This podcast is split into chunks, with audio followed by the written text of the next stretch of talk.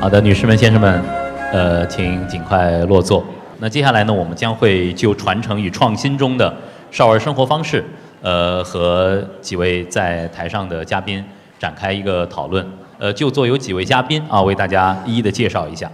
首先为您介绍的是复旦大学教授、教育部社会科学委员会历史学部委员葛剑雄先生。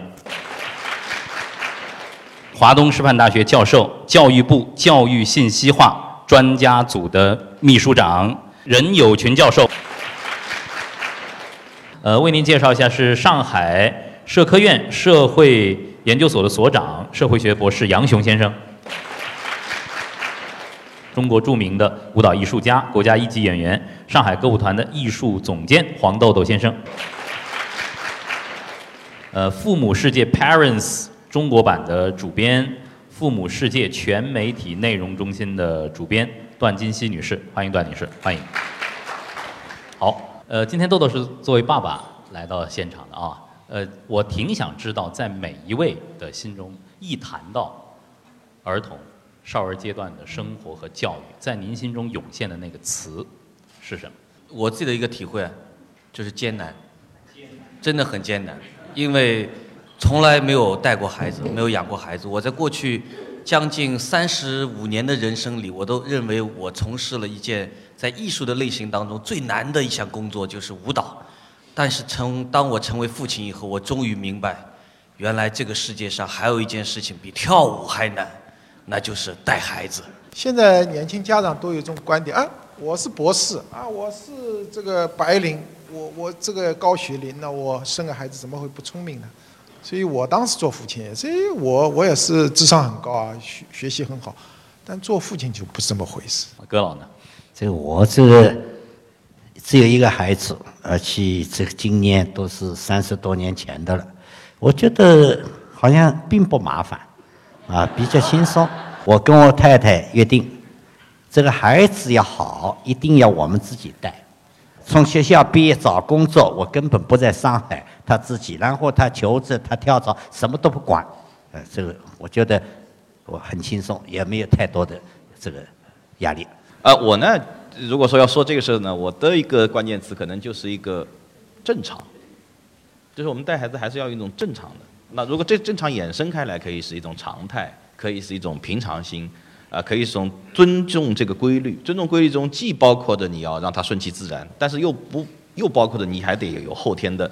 给他对他对他进行一些你的干预啊，既不是甩手掌柜，也不是大包大揽，实际上是尊重他这个发展的一个常态。我大概是这么想的。呃，我今天当妈妈四年多，其实我是觉得呢，学习非常重要，因为我的实战是真的是，呃，包括自己的变化，包括我能够懂孩子这过程当中，我觉得学习是非常重要的。不管是孩子学习，还是我和他共同在学习，这个部分很重要。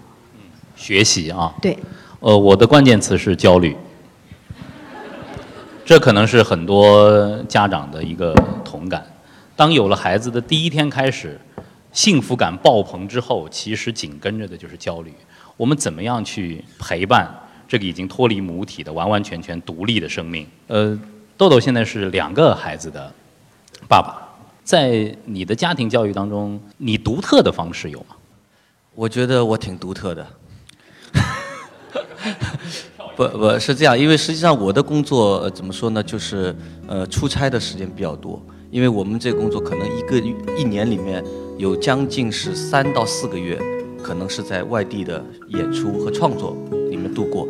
因此呢，呃，在家里的话，我们家的所有的呃持家方面也好，育儿方面也好，呃，配合学校和幼儿园进行一些家里的这些呃。养儿育女、持家的事情全是妈妈去做，那这个时候父亲要做些什么？我第一个体验自自己最深刻的，因为我们家绝对是虎妈、猫爸，因此我觉得，如果说这个妈妈是给予孩子压力的一方的话，那爸爸这个时候要做的是减压。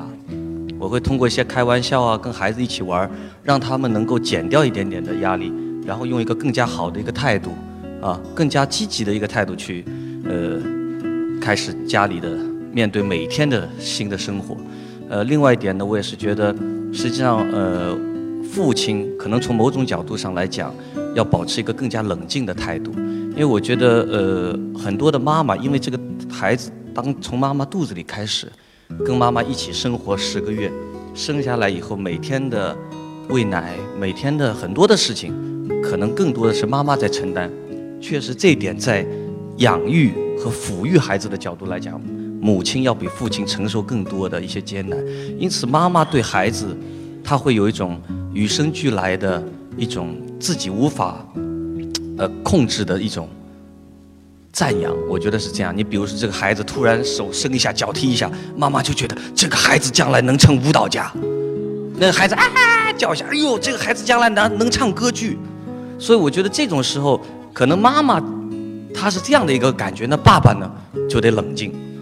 就家里要形成非常好的这么一种状态，可能是能够让整个家庭平稳的去度过每一天。现在的孩子，您看啊，就是学习生活，他们还有生活吗？我们去年做了一个上海的儿童六千个家庭的一个对比研究，发现就是孩子并没有想象你压力那么大，啊孩子反而会释放压力，他会去。哪怕他开一点小差啊，呃，做功课拖延，他都是释放压力的表现啊。美国其实家庭教育，它英文就是叫 family life education，它它中间加了一个生活，就和生活挂钩。哎，中国叫家庭教育，直奔就硬死去了。所以生活和学习，我们母亲把它分开的，好像你这玩，这不是教育，啊不是学习，而一定做功课才是，好像正规的教育。所以整天就是。催逼他做功课是吧？刷题，他玩耍也是学习嘛，这更重要的学习嘛，是吧？刚才讲的是很简单，其实有一个事情我以前没有想到的，就你真正怎么理解，这是很难的。我女儿第一年到美国念小学的时候啊，萨拉利昂一个外交官的女儿，长得头上结满辫子，黑人，真的喜欢一看见就抱住他，那么他们就哭啊闹，那么那个人呢来这个喜欢跟他玩。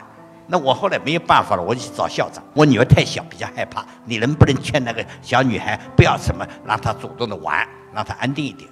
那么校长勉强答应了。等到我女儿长大，她才告诉爸爸：“这是你的责任。”我怎么是我的责任呢？他说：“你从来没有告诉我，世界上有些孩子生下来就是黑的。”所以我一直以为他是故意涂黑了以后来吓我的。啊，所以呢，当天晚上回来还做了个梦。我们在游泳，结果他跳下水来，水都变黑了。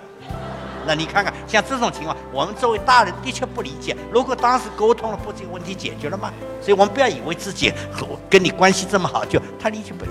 还有一个例子，他也是问我：“爸爸，你天天跑到大水管里去干什么？”我说：“什么叫大水管里的？原来我们是我跟我太太讲上海话的，那么跟他们是讲普通话的。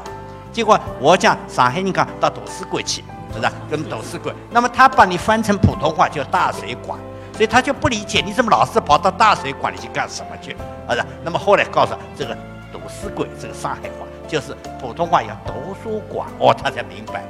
那所以这个很简单例子，就是我觉得呢，这个我们现在好多事情的出毛病出什么样？其实你以为相互了解，是不是这样？这个就是刚才其实张女士说的这种互动的。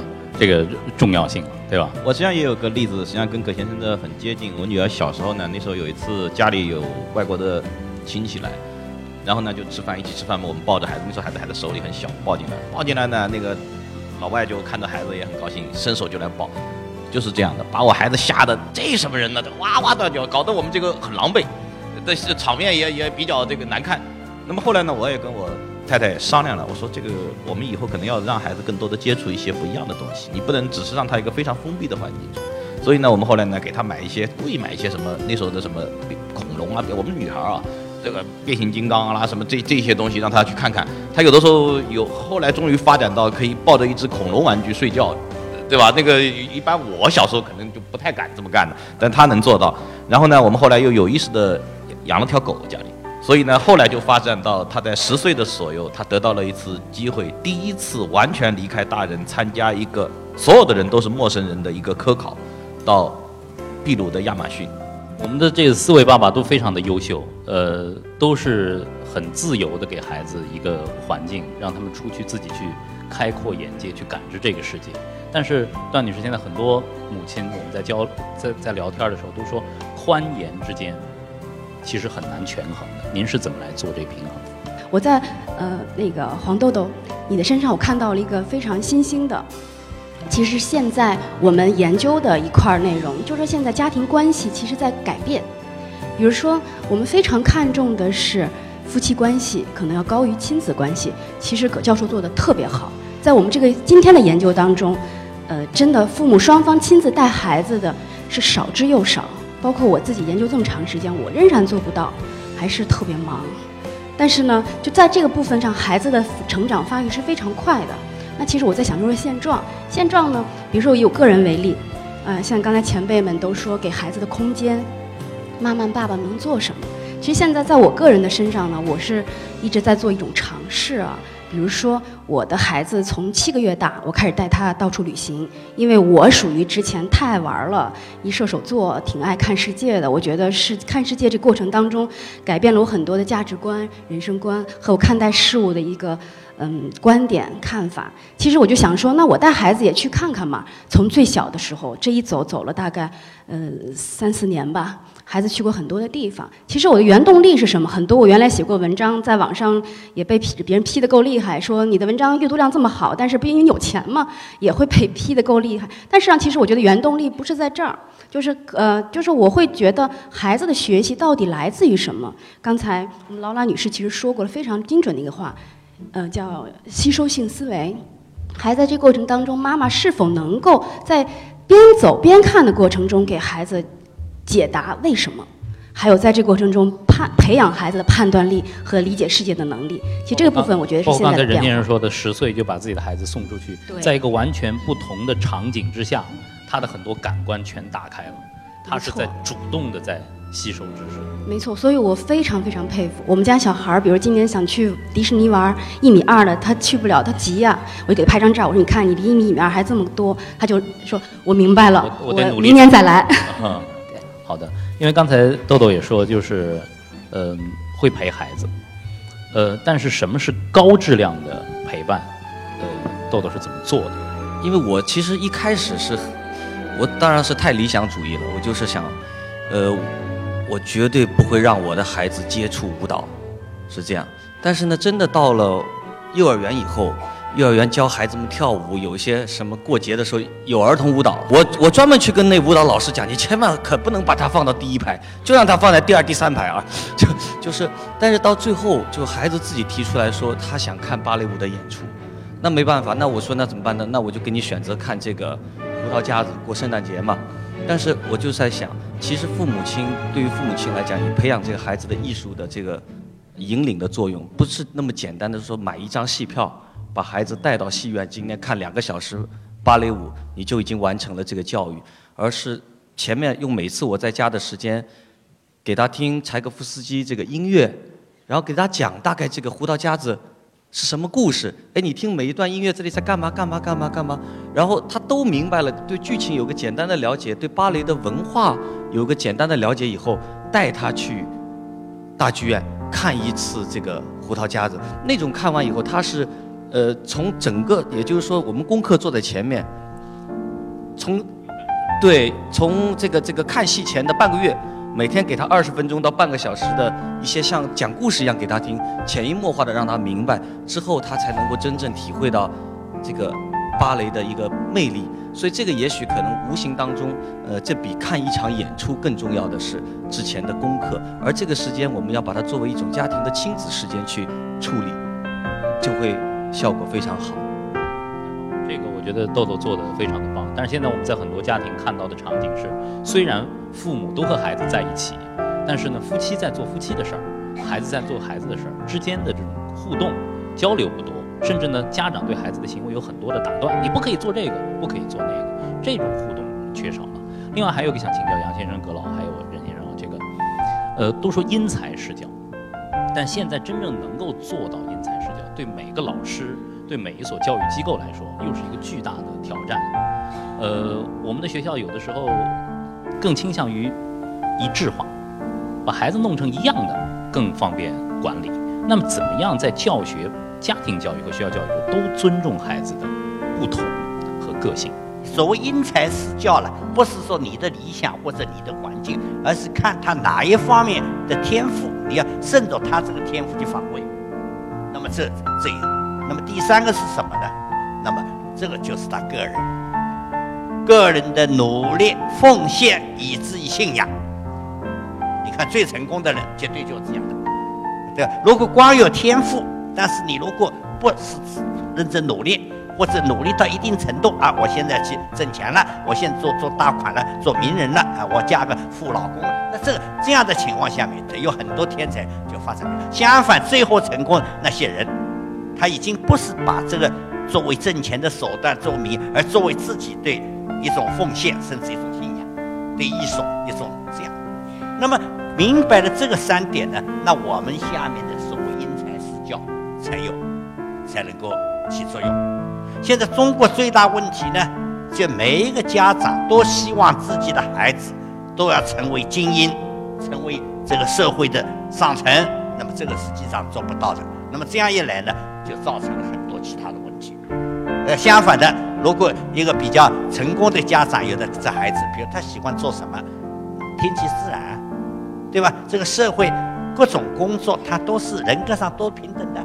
真正的快乐是今天的自己，而不是你父母觉得的快乐就要成功。他认为，哪怕做个，而且社会绝大多数人是普通的一员，精英是少数，天才更是少数。那这一点呢，我觉得是我们中国现在面临的每一个家庭、每一个家长或者每一个孩子他最大的问题。梁先生，就是父母怎么怎么样吧，去更好的阅读这个孩子，这个孩子到底是块什么料？我们怎么来读？这这个里面呢，从从我们儿童认知心理学来说呢，大概有两个道理。首先，中国人呢为什么焦虑？为什么对孩子期待过高呢？这个里面和我们的积极心理学的缺乏有关系。我们每个人都觉得好像压力很重，都不幸福啊。所以清华现在要引进积极心理学的一个课程啊。我有一年在欧洲做访问学者，我皮带断了，我去修皮带。巷子里一个非常美丽的姑娘帮我在弄皮带，我就盯着她看，我就想，如果在中国啊，这么漂亮的姑娘竟然在弄皮带，是吧？修皮带这个又没什么出息，是吧？后来我和她闲聊嘛，闲聊，她一脸灿烂，一脸灿烂。我问我说你为什么不读大学？她的回答就是说，哎，我喜欢做这个事儿。中国人就是说都要追求成功，但是成功什么呢？很茫然。很多爸爸妈妈都说，其实我对孩子的要求并不高，他的成绩腰眼里即可了，中间上下就可以了。但这已经相当的累，竞争力、竞争力比较在所难免，竞争性和这些教育的情怀相比，人们特别担心扑通跪下的那这个问题就是还是个期望是高。你比如说，举个例子，我们国家现在呃大学毛入学率大概百分之四十，对吧？那么哎，那么你再提高，我看像美国了、以色列什么也不够百分之五十，再高没有必要。那么就是说，在那孩子里面至少有一半是不能上大学的。那么如果你看到这一点，我这个孩子看来将来不一定上得大学，我心态很平衡就没压力，但非要去上，好，那么怎么没有压力呢？永远压力，这是一个。第二个，这个百分之五十上大学里面能够上常青藤大学、精英大学，大概也只有百分之五。其他都那么，但是呢，我们现在你上台必须北大清华，必须复旦什么，还要哪个专业？那么你说这压力怎么没有呢？那么真正成为社会精英的或者名人的，大概千分之一，好，那或者我再大一点，百分之一。那么如果百分之九十九的人一起去竞争这个，永远有压力。对吧？所以你看，美国那些 high school 里面，小孩子各种玩，根本老师不管。为什么他没有压力？他长大就是哎，我叫超市级售货员，哎，我去做警察，我做消防员，我做什么？那还有什么压力呢？你去看看美国那些准备上常青藤大学，这个准备这个，像特朗普这样有没有？小时候他父母认为他不行，把他送到军校去，这都这是个真正要成为精英的，成为这个，他压力总是有。但是为什么他敢没有呢？他有天赋啊。你认为他很辛苦，他一点不辛苦，他有兴趣啊，对吧？所以我们现在我们讲的都是具体的自荐。从本质上讲，我们每一个家长都要明白这些道理。那么你这样呢，就根据你的孩子根据他的机适当的选择，这样我想你就没有压力。但是葛先生说的是，呃，看所有人的，我们把期望值降到呃越低，那我们就不会失望，就不会去望子成龙。但是到自己身上，往往难以做到。我觉得呢，我们上海、北京这样子最一线的城市的比较成功的中产阶级的小夫妻啊，大部分都是通过自己的自身的努力，特别是通过传统的高考的模式。我们前几十年大致都是这个套路走起来的。所以呢，有的时候呢，经常觉得这条路是应该希望在自己的孩子上能够复制出来的。你如果只是要复制你的成功路径，必须走高考，必须怎么怎么怎么着这条路，那你总得焦虑的。刚刚说了，这个毛路学历就这么高，精英学校就这么点，呃，那你总归会焦虑的。但如果说你用另外一条路，你去看待，比如说用刚刚杨雄先生说的德国姑娘的那条路去考虑，实际上我们中国的这个职业教育现在已经慢慢的在好起来了。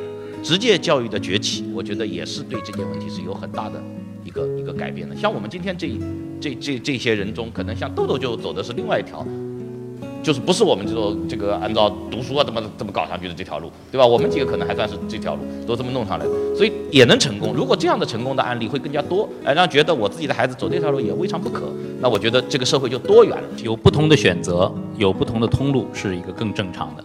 我知道 parents 是世界父母嘛，对吧？其他国家的呃父母们能够做到这么淡然吗？会发现，其实国外的父母的从容度确实是比我们好很多。就像刚才的呃几个专家，其实我觉得对于我来说，完全是一堂学习课，完全完全学习，在不同的领域内，比如积极心理学，还是说我们家长的心态放平，还包括我们现在一直在呃跟国际的这样的专家们去对接这样的内容，其实是基本上是完全真的完全是一致的。包括我们现在宣扬的也是这样的一样的。观点，包括我自己，我都我我真的是近期说了一句话，就因为孩子开始学习的时候，我会发现，我意识到，呃，什么叫平平二字，就突然理解了，所以就不再不再那么的把把绳子勒在自个儿的脖子上，大家都痛苦。今天我们把生活教育如果是结合在一起的话，呃，豆豆希望自己的孩子们什么样的生活方式是符合他们的年龄阶段，符合他们的幸福感？从我自己来讲，最重要的就是我和我爱人两个人统一一点，就是，呃，所有对孩子的教育是建立在配合学校对他的教育的前提下，我们会帮助孩子完成好学校的给予的功课，同时我们给予孩子一点点空间，让他真的以一个放松的心态去感受生活、感知生活，学会感恩社会。这个可能是我们这代父母。更加重要的，比那个填鸭式的家庭生活安排更加重要的要去做的事情。就像窦登先生说到了，我们给孩子什么东西，就回到这个主题：生活啊，生活是我们人类文化形态独有的，是吧？机器是没法模仿的，是吧？所以我觉得给孩子要一个正常的生活的世界，观察生活的能力，啊，享受生活的一种眼光。所以我我觉得家庭教育最重要的就是给孩子在高技术的时代，就是去整合信息、迁移知识，用我们的情感去创造生活的这种能力，这个是机器是没法和我们比的。我是主张呢，以不变应万变。就是为什么是不变呢？一个他良好的生活习惯，这这个是不变的，对吧？那么还有一个呢？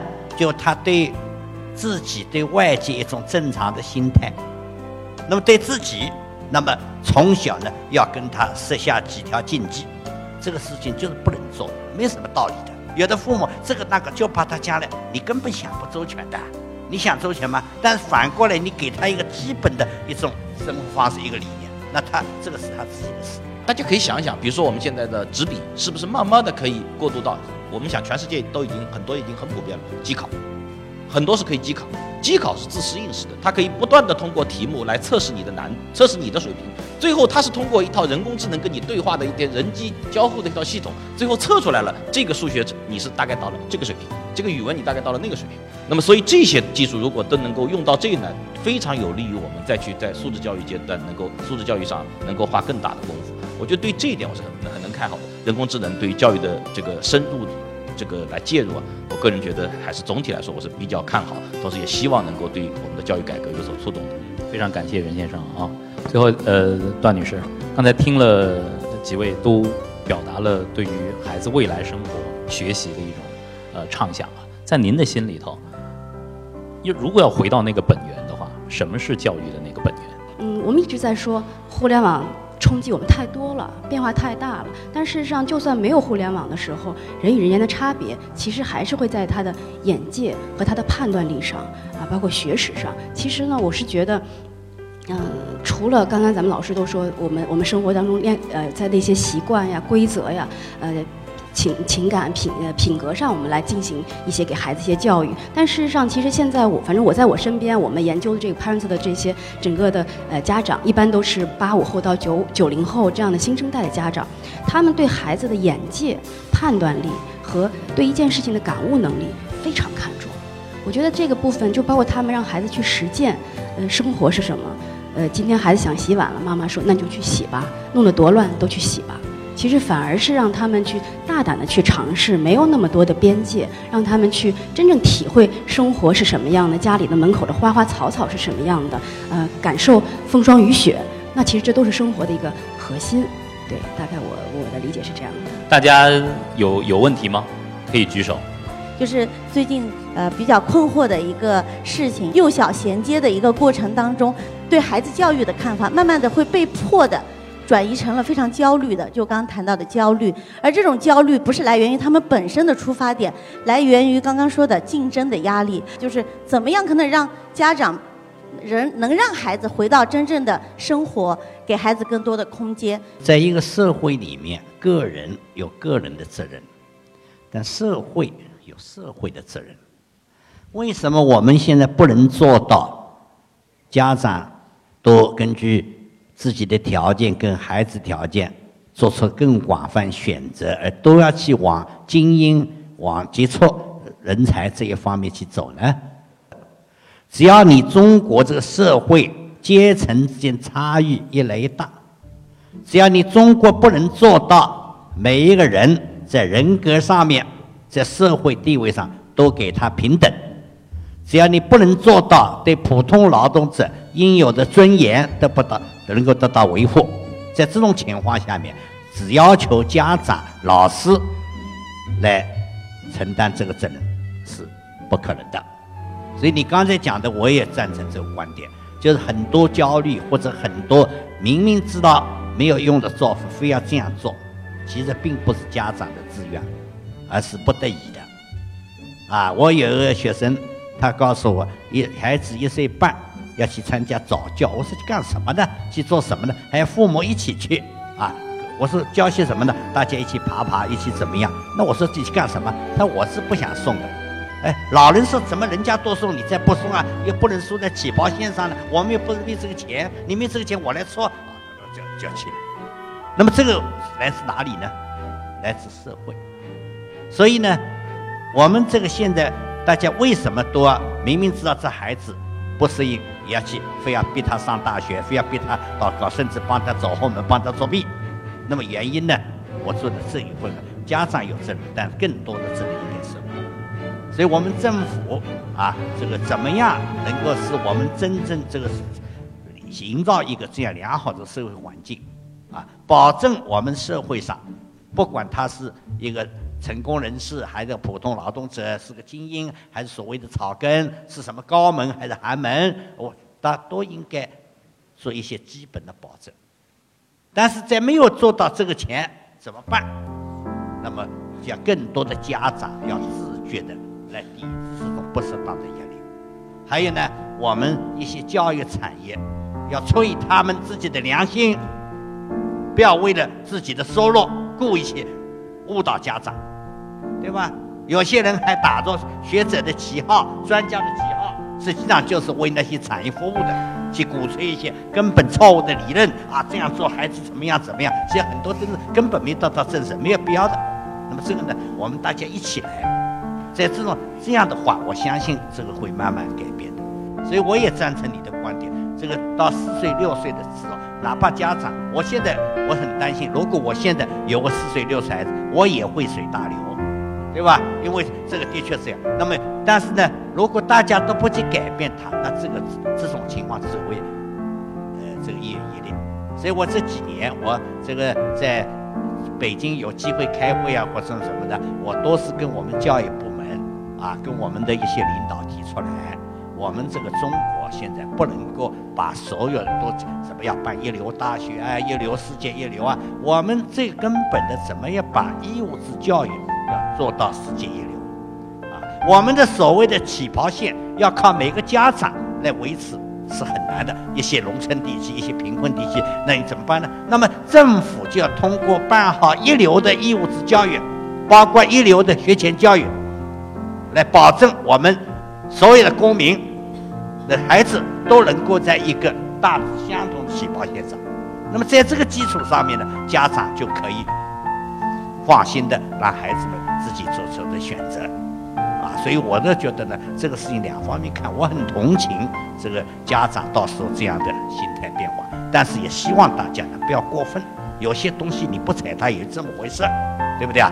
那么在更大的问题呢，是需要政府要承担起这个责任，大家一起来改变我们社会的这种现象。谢谢葛老，非常非常精彩的回答。呃，杨先生，我简单补充一下，我同意杜先生观点。就是第一呢，呃，我们要营造一个良好的教育生态，那就涉及到教育治理。那么谈到治理，当然是政府、社会、家庭是吧？个人要共同来参与这个治理。那么我想呢，呃，从正向来说呢，我们政府也做了不少事。首先，我们教育的公平，至少在义务教育阶段，我认为像上海这样的超超大型的城市呢，其实。均均均等性是很好的，啊，这我们都有数据证实。你到 A 小学和 B 小学，A 幼儿园和 B 幼儿园，其实很多人咨询，哎，你看看这这么差不多的，啊，很多的口碑啊都是误传。其实我们在义务教育上海这样水平上啊，应该还是差不多，的，啊，不不要这个择校，好像感觉择校，其实在这么小的起跑线上。没必要是吧？我觉得他的人格啊、生活习惯把它弄好，可能更重要是吧？当然，现在四到六岁要幼小衔接了，那当然面临一个临门一脚的问题啊！你前面是养育，后面是教育。所谓这个教育是狭义的。那么确实，如果葛先生说，我们如果现在有孩子，如果你有孙女孙子，我们也会教你。我有个朋友，他是著名的教育学家，很成功。他现在为了孙子的读书去求人家。他因为什么？他觉得很成功，他儿子也蛮成功。现在要竞争是孙子竞争了，所以这个就是一个很扭曲的一个社会，是吧？所以我们像今天这样生活方式的这样的一个研讨，就是要在价值观、在媒体，我们有这种责任来传播一些科学正面的理念，是吧？如果每个家长既是受害者，又去参与这种竞争，世界、这个社会就大乱。所以我一个观点，我多次讲讲讲。八万人体育馆看球，大家坐着看蛮清楚的，结果有一个人站起来，统统的站起来，后面人站在桌子上、椅子上，结果还是看的和坐下来一模一样。所以有待于大家的这个心态全部放平，未来十年以后、二十年以后，中国会会走到慢慢更好的状态。我觉得特别想让夏磊最后也发表一下他做父亲的感受。其实我简短说吧，就是我不想做孩子的导演。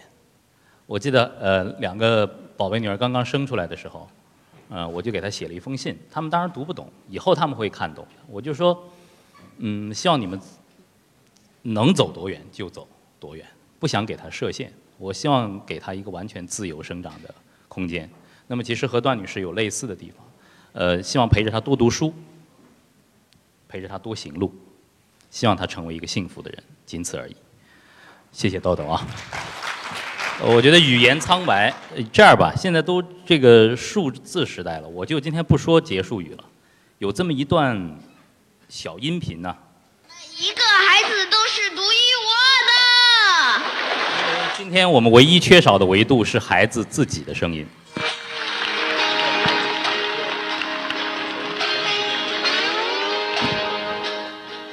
前段时间挺打动我的，听听他怎么唱。一个小男孩，七岁。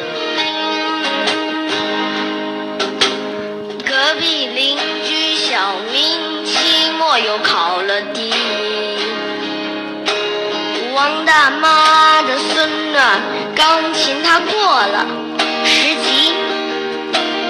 我爸战友的儿子，一口流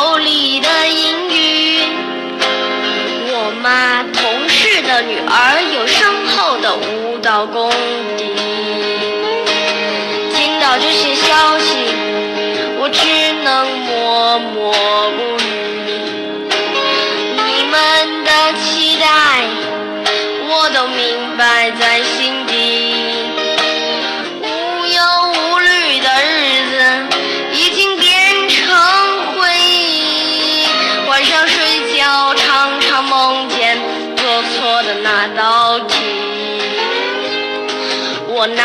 拿着试卷不敢去签名，因为分数没到老爸的预期。我知道少壮要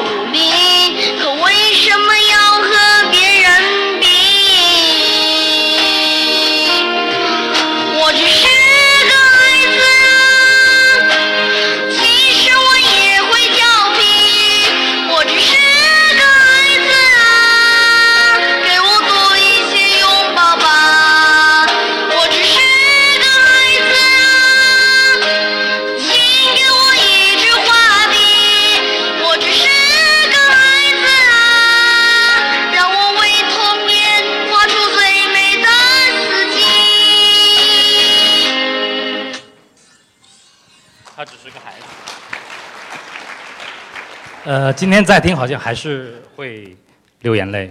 有的时候我们忘了俯身去阅读自己身边的孩子。